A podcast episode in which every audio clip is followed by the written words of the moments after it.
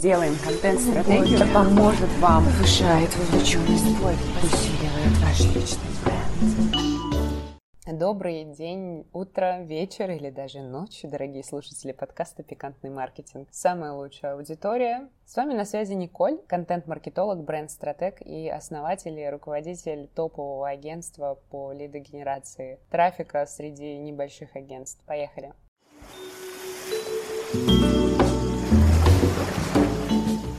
Октябрь месяц впервые за год стал периодом по выполнению плана по подкастам. Я бы даже сказала по перевыполнению, потому что у нас выпустились предыдущие выпуски, и вот количество циферка выпущенных подкастов за месяц, она в октябре точно совпадет с заявленной мной же, себе самой, и это потрясающие новости. Вывод раз. Писать планы хорошо, даже если они у вас провалились один месяц, три и даже шесть подряд, ничего в какой-то из месяцев обязательно получится. Вывод номер два. Все-таки имя Николь что-то значит.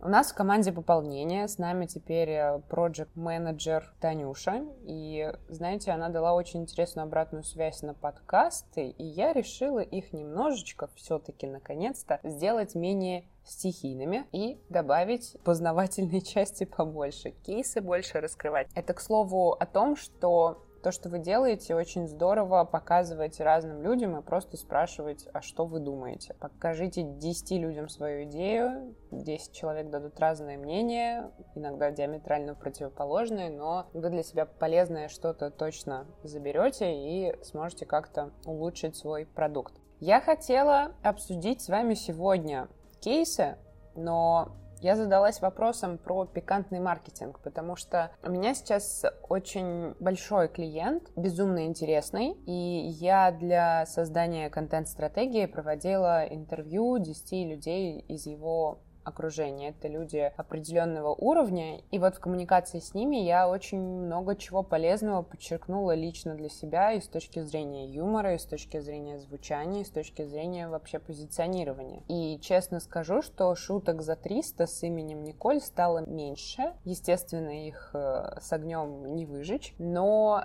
вопрос их уместности да, и вот грани, на которую вот с э, сексуальностью можно, в принципе, играть и вставлять, чтобы это было именно пикантно, вот с этим я сейчас экспериментирую и. Я задалась вопросом этимологии слова «пикантный». Какая у вас возникает ассоциация? Пикантный лично у меня клубничка, но не, не в контексте, да, видео 18+, а вот что-то такое вот прям вот пикантное. Я бы назвала это очень литературным способом назвать что-то пошлое элегантным способом уйти от пошлости. И обожаю изучать этимологию слов. В принципе, в этом году огромное количество времени посвятила вордингу, словообразованию и вообще нейролингвистическому программированию в контексте мышления. Слова значат очень много. И фраза «сначала было слово». Мы с вами как-нибудь об этом поговорим, а сегодня давайте посмотрим, что за слово было в самом начале нашего подкаста. Пикантный. Это слово заимствовано заимствовано из французского языка, естественно, да, и обозначает оно пикант, колющий. И в конце 19 века оно было использовано в нашем языке в контексте гастрономических каких-то изысков. То есть Пикантно изначально говорилось в контексте острого, возбуждающего на вкус, пряного. У Некрасова в его письме к брату Федора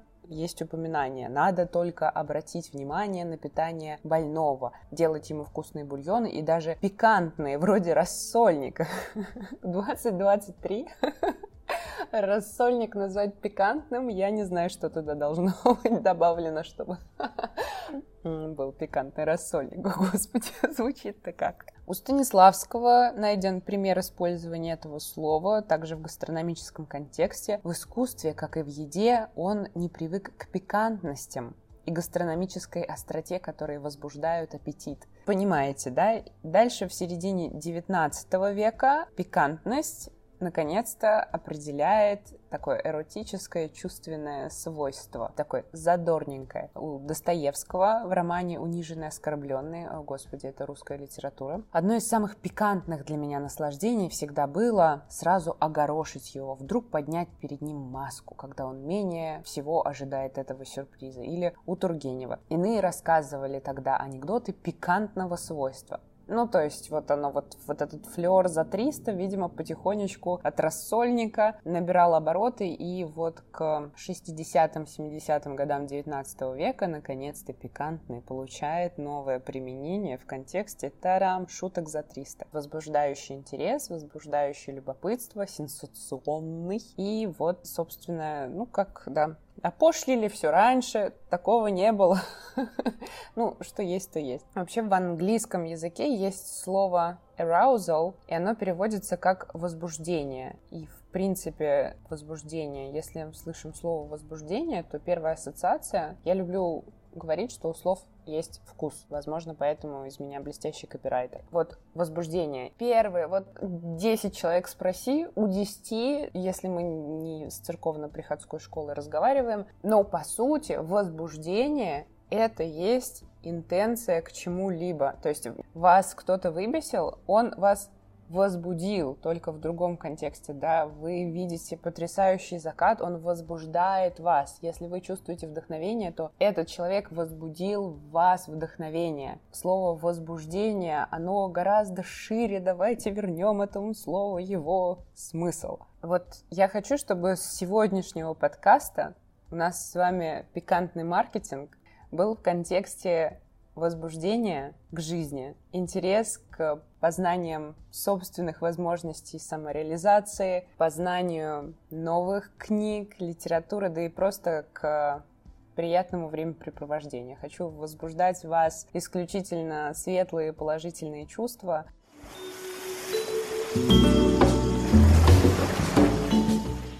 Меня попросили больше рассказывать про кейсы вот надо мне на VC.ru упаковать кейс и на сайте его тоже опубликовать с гениальнейшим перформансом нашего специалиста по таргетингу, потому что мы сделали для премиум сегмент клиента лид за 6 долларов.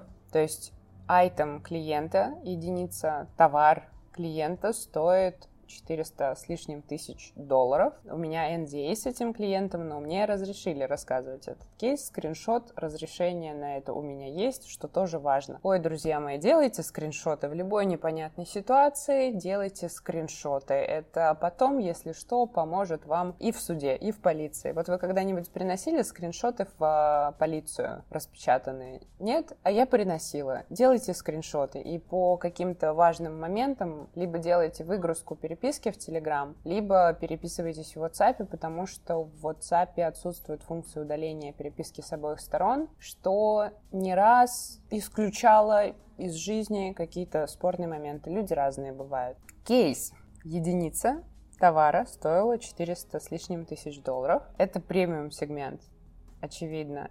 И обычно лиды на такую сферу, сферу элитной недвижимости, не маленькой стоимости выходят там, если приводить параллели с, допустим, квартирами премиум сегмента в Москве, там и в районе 25 тысяч за заявку за лид а, может быть цена, и это нормально. А здесь мы сделали за 6 долларов. Господи, это успешный успех. Я не знаю на рынке никого, кто бы делал чудеса подобные этим, нужно описать этот кейс и выложить его, как мы это сделали. Ловкость рук и никакого мошенничества. Приходите к нам за подписчиками, приходите к нам за трафиками. Сайт boostyourbrand.pro. Как раз скоро появится, думаю, к моменту публикации подкаста уже появится переключение с мобильной версии на русский и английский языки. Как оказалось, в верстке у меня уехала эта кнопка. Некоторые жаловались, но да, в общем, суть в том, что приходите к нам,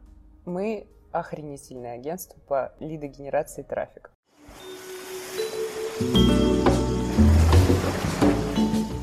Я считаю, что нас можно поздравить с э, первым подкастом, которому я более-менее накидала структуру, о чем я хочу поговорить. И давайте-ка продолжим в том же духе. Э, я буду рада вас видеть в своем телеграм-канале. Пишите, пожалуйста, комментарии, о чем интересно поговорить. Потому что когда ты в этом, и мы с вами это уже обсуждали в прошлых выпусках, тебе все кажется, ну, обычная рутина дня. М? А оказывается, для людей не из профессии это очень-очень сильно интересно. Друзья, на этом буду заканчивать. Желаю вам прекрасного, прекрасного дня, недели и вообще жизни. Вы у меня самые лучшие, а те, кто не слушают, не лучше. Пока.